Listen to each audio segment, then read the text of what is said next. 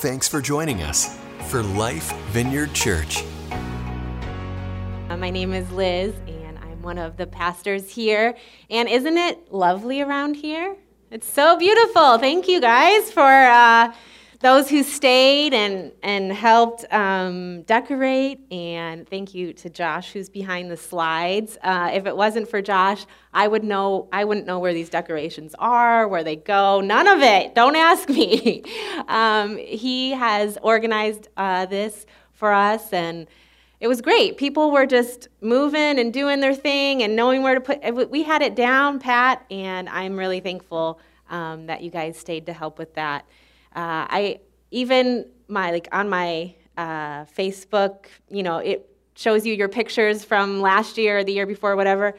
Last year, we were there was just a handful of us uh, decorating for Christmas in our masks, right? And I was like, oh, I'm so glad that the pictures look different this year. Like we, you know, just to think how far we've come in one year gave me uh, a lot of hope. Speaking of our first Advent theme, um, so thank you. Um, we are moving into our season of Advent. It's the four weeks leading up to Christmas, um, where we are remembering and focusing on the Christmas story. And Advent, the word Advent means arrival or coming. And so we use this word to remember the arrival of Jesus as a baby and we remember and celebrate all that it means for Jesus to have arrived here on earth to renew and redeem us as his people. But there is also uh, an arrival that we are waiting for right? So advent is also this it's this looking back but it's looking forward right? For the arrival and the coming of jesus in the future that we are hoping for and we are waiting for. And we anticipate joyfully because we know that when he arrives in his second coming he is going to fulfill everything to its fullest right? Aren't we longing and waiting for that. So there's remembering, there's waiting, and there's preparation during Advent because we don't wait as passive people, just sitting back and just twiddling our thumbs. We wait um, with preparation in our hearts, right? We are always in a relationship with Jesus. And so we're, we're preparing our hearts for what it means when He comes fully. And so there is a looking back, there is a waiting, but there's a preparedness during Advent. Dietrich Bonhoeffer says this The celebration of Advent is possible only to those who are troubled in soul who know themselves to be poor and imperfect, and who look forward to something greater to come. And when I, when I ponder that, I think, I, I think of even the Sermon on the Mount that those who are poor in spirit are going to see God. It, it means that in this life, we are not fully satisfied by what we are experiencing in the here and now. We are waiting and hoping for the absolute fulfillment that Jesus will bring. And we're not people that are totally self sufficient and satisfied just by our, our, our own. We are looking to a Savior. That's why we are here. We have to have a posture in our hearts that say, there is more than just what the world tells us Christmas is all about, right? And we can easily get wrapped up in the season of Christmas according to the world. But we gather here because we recognize our need for a Savior, and our hope is anchored in His kingdom and His coming in the future. So we stay alert and ready for how he's going to invite us deeper into um, his presence this Advent season. We, we look to him to uh, have him steady our hearts. We choose to worship him and depend on him. We are not satisfied with this world and just with ourselves. This is what Colossians 3 1 through 3 says. This is how we choose to, to take our minds off of this world and look to this hope, this coming of Jesus. It says, Since you have been raised to new life with Christ, set your sights on the realities of heaven, where Christ sits in the place of honor at God's right hand. Think about the things of heaven, not the things of earth. For you have died to this life, and your real life is hidden with Christ in God. Your real life is hidden with Christ in God. And so that's what we are doing in Advent. We are setting our sights on the realities of heaven and the things to come, not the things here on earth. Because your real life, your truest life, your truest identity is in him. And that's already been accomplished. And we can get distracted from that, but the truth is, your true identity is hidden, united with Christ. And God is always inviting us to remember this. God's always inviting us to say, hey, remember, your life is united with me. And that's the invitation as we go into Advent.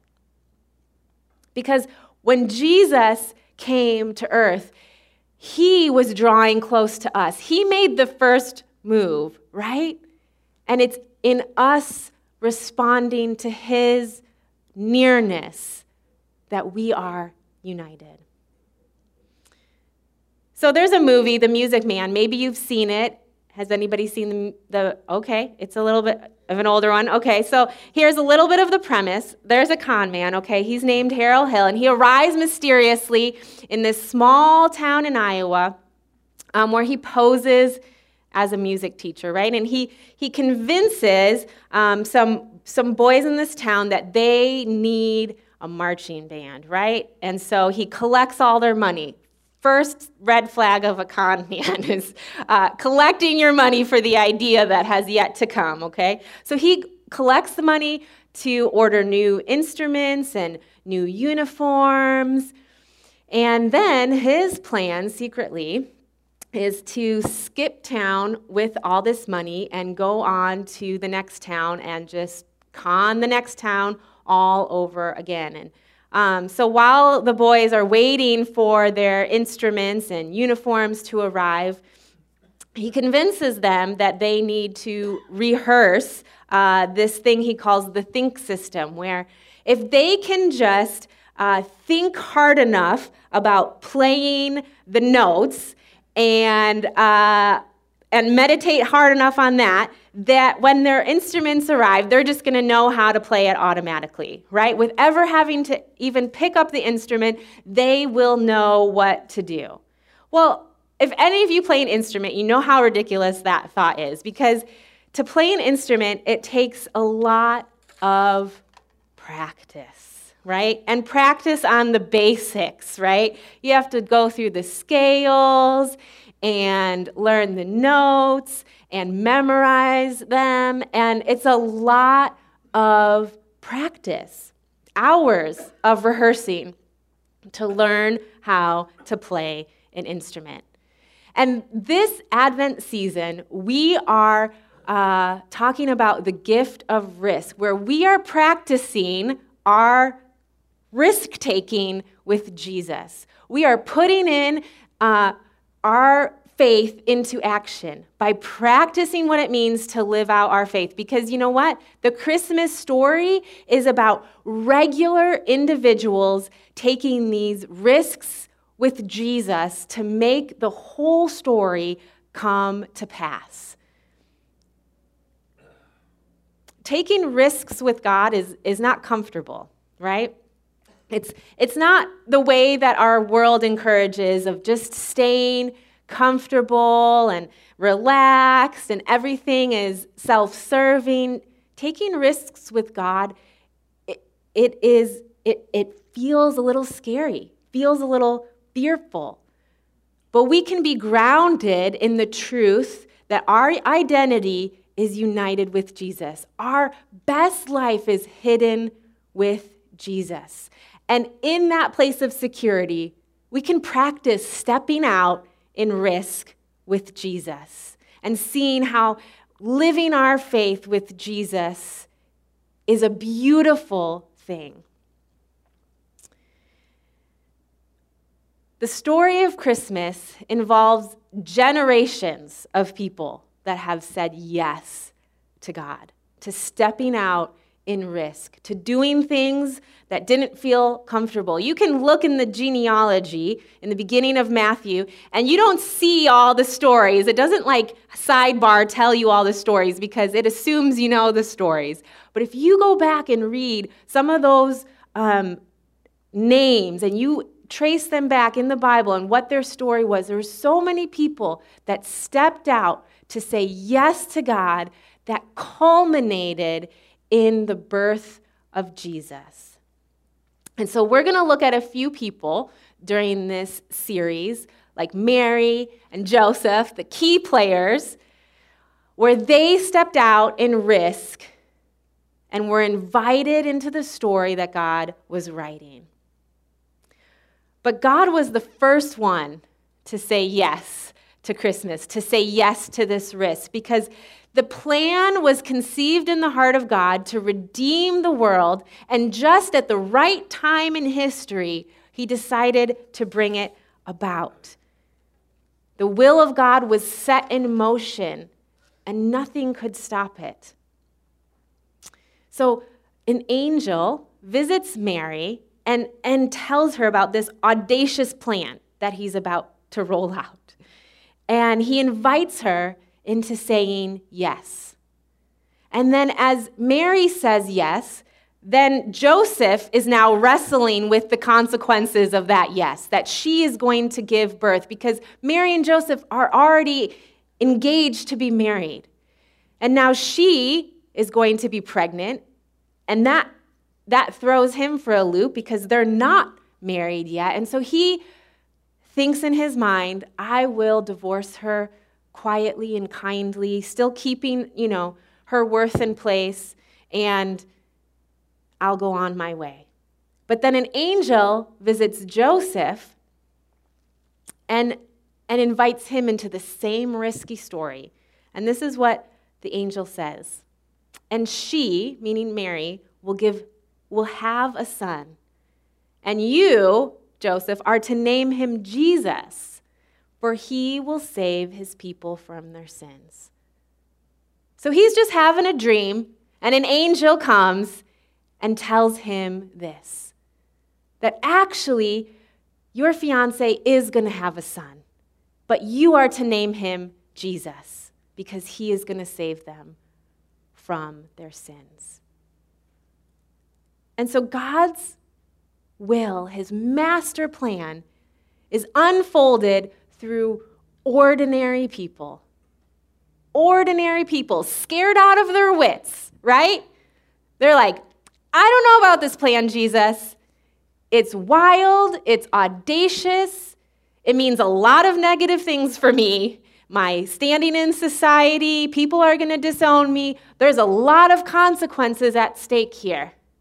And they step in and say yes to God. And that's risky. It's risky for God to use ordinary people that have anxiety and fear and real consequences to face to fulfill his plan. John Ortberg, in his book, If You Want to Walk on Water, You've Got to Get Out of the Boat, this is what he says Fear and growth go together like macaroni and cheese. It's a package deal. The decision to grow always involves a choice between risk and comfort. This means that to be a follower of Jesus, you must, you must renounce comfort as the ultimate value of your life. Comfort is one of the highest values, I think, in our culture, right? We want to be comfortable. But if we want to grow in our faith, we have to be uncomfortable. God's story always involves some kind of risk and discomfort. It just does. And, and God's will is closely connected to our willingness. God's will is closely connected to our willingness to say yes. Meaning, God's story is happening, and He invites our ordinary, regular people to say yes and be a part of His story. He wants willing people just like you and me to participate in these extraordinary things that God is doing. Now, we are willful people, right? We all are created with our own desires, our own dreams, our own things that we want to do. We all have ambitions and dreams and hopes. We all make decisions, right? And a lot of times, God uses that, that thing in us. He created us that way to have a will, to make decisions, to, to create. He is a creator, and He created us the same way. But our, our job as His followers is to align our will with Him, and so that it can go forward in kingdom ways. To live in unity, to live in the willingness to sometimes say, I'm going to give up my will for your will. And sometimes we're going to he's going to use our will to make his will go forward. And he teaches us how, how to live in this tension and how to pray. In the Lord's Prayer, he says, Your will be done on earth as it is in heaven. It's like the reminder to say, Okay, Jesus, I am going to look to the realities of heaven not of this earth. Jesus, would your will be done in and through my heart and my life? And then the, the will of the Lord goes forward. And so we're looking how Mary and Joseph said, said in their hearts, Yes, Lord, your will be done. And how the story of God went forward as Mary is invited to uh, birth this miraculous child. And Joseph is invited to prophetically name this child Jesus. Do you know what Jesus means? He said it in that verse, not verse, I mean, it is a verse for us. For he will save his people from their sins. The name Jesus means God is salvation. You could say God saves, God rescues. He says, Joseph, prophetically name your son Jesus because Jesus is going to accomplish God is salvation. God saves. You see, his will is going forth as Joseph says yes to simply naming his son Jesus. What a simple thing to name your son a name, and yet it accomplishes the most beautiful plan of God that Jesus would save the world from their sins. See, what, what God is doing is saying, okay, your little yes, what seems little to you, is framed in this much larger picture, right? Our little yes sometimes of, of giving God our will it accomplishes more than we can ever even imagine at the time. And so God frames it in a wider plan that He has for humanity. It's not just Mary and Joseph's yes, but their yes partners with His will and, and saves humanity from their sin. Our yes multiplies and affects other people sometimes generations. And God invites us into these yeses.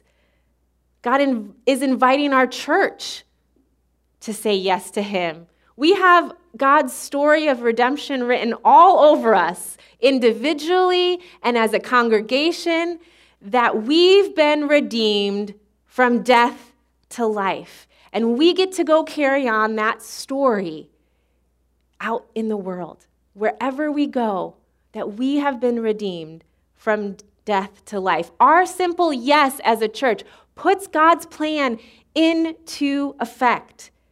The fact that you're here in this room changes your life.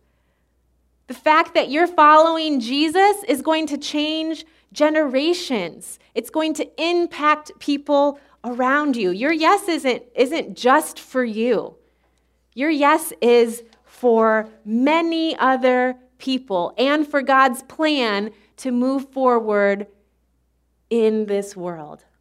Think back over your life. Think when have you said yes in the past? When have you been presented with risk in the past? Maybe even with real potential consequences looming, looming out there if you say yes. And how did those things turn out? How did God lead you through those situations when you gave Him your yes? Just about this time in November, two years ago, I, uh, we moved into our home in Mahomet. And securing a house in Mahomet was not easy for us, okay? It was a little season of waiting, but sometimes the little seasons are, are the hardest, right? So there was a little season of waiting before we could secure a house here in Mahomet, and it was a difficult season of waiting for me, okay? Um, so God invited us into his story of moving to Illinois and saying yes to this calling of pastoring this church. And we love this church. But at the time, there was a lot of moving pieces that God had to do, right? There was a lot of things in transition that become um, things that you have to say, okay, God, you figure this out because I don't know. And one of those pieces was uh, a home, right? And I really wanted to move straight from Louisiana and to, to Illinois into another house, right? Or if not right away, within a very short amount of time, right? That was comfortable for me, okay? Um, and I, I, it was right when the housing market just like bloof, you know, and there was just nothing available. And then, like, one house became available in our price range. And so we even sent, we're still living in Louisiana, we sent his parents, Dan's parents, my in laws that live in Bloomington, we sent them to Mahomet to go see this one house with our realtor. And there they are on their phones, you know, Facebook videoing us around the house with our realtor, showing us the, the house. And I'm like, okay, Dan, we have to make an offer on this house. And Dan's like, I hate it. I was like, no, why do you hate it? This is the only house available. And it was just like, you know, it was not, it was, it was not good. So here we are, you know, arguing and fighting on this Facebook video that we're bringing around the house, you know, and we can't make an offer on the house if if we're blowing up, you know. And I just remember crying and crying, thinking like, this is it. This was my only hope of, of a house in Mahomet. And uh,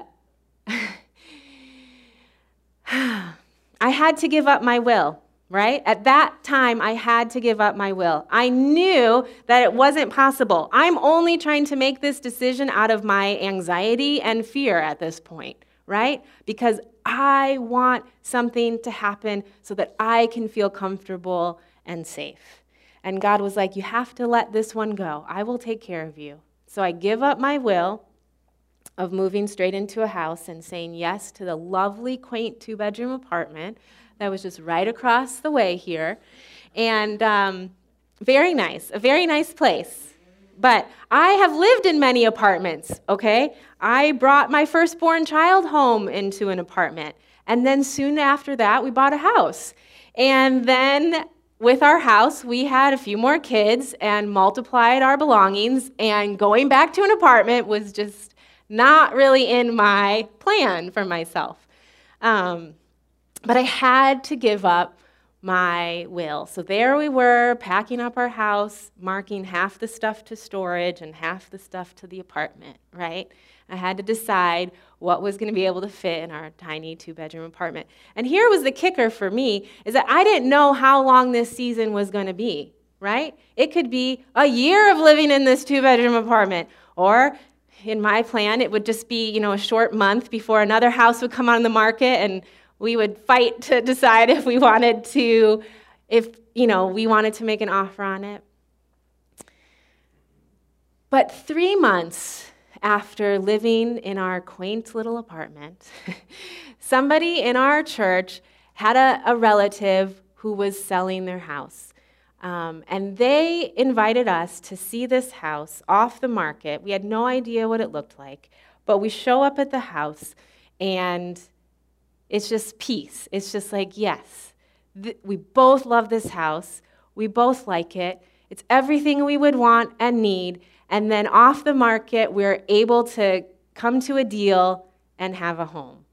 Everything was already worked out in God's perfect plan, but I had to give him my yes for a season, for something different that I didn't prefer that was uncomfortable so that I could see his plan unfold. And every time that I say yes to him in those little and big ways, a house is a little bit of a bigger way uh, because it's like your daily living.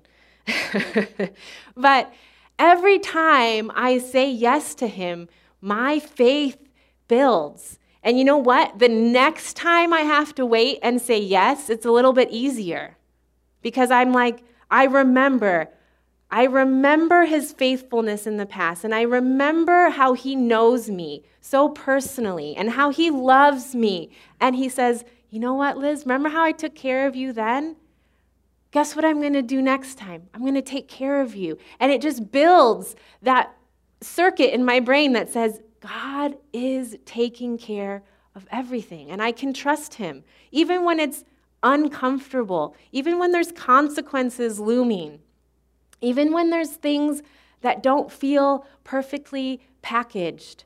You know, when Mary and Joseph said yes, it's not as pretty as the nativity scene makes you believe, right? They're all sitting there nice and serene. They just had this baby and they just look so peaceful. It wasn't don't don't let that fool you, right? It was risky and messy and there was consequences from them saying yes. But in every circumstance, we can make a choice to set our minds on these heavenly things that God invites us to as we are united with Him. So, this week, think about how you can tune your mind to heavenly things. Think about the unending and unchanging love of God. Think about the power and provision of God in your life. Think about the forgiveness of your sins. Think about how God is with you in all things. Set your mind on how you've been adopted into the family of God. Set your mind on His goodness and His faithfulness. So, this week of Advent, choose to hope in God's unfolding plan.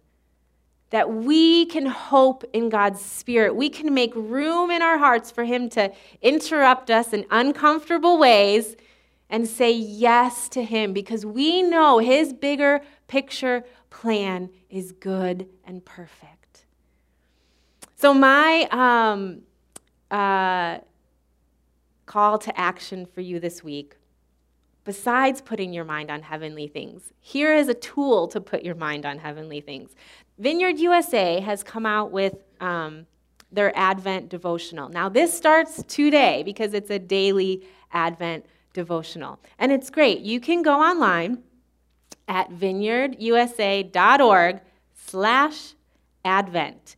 And you can get it there and you can download it on your phone. You could print it out, whatever you, you know, like to do, digital, paper, you know, people have their different uh, opinions. So every day you have something here to follow with Advent a devotional, a way to enter God's presence, a way to set your mind on heavenly things.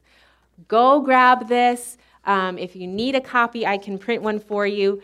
But go online and follow this starting today through Christmas. If you miss a day, it's no big deal. But this will bring your mind into heavenly things. So let's pray. Jesus, thank you for this season of Advent where we can step again into your story of what you are doing here on earth and what you're going to do when you come back and fulfill all of your promises. Jesus, we wait and long for you. And during this season of waiting, we set our minds on you. And so I invite you, Holy Spirit, to this time of worship where we set our hearts and minds on you. Come and fill us. Come and fill this room with heavenly things. What a privilege it is to dwell with you, to be united with you to be filled with heavenly things. We're your children, and we're so thankful to be your children. Come, Holy Spirit, we love you, Jesus. Amen. At Life Vineyard Church, we want you to experience the life changing presence of God. We'd love to have you join our community. We meet every Sunday in Mahomet, Illinois. To find out more, go to lifevineyard.org. Lifevineyard.org.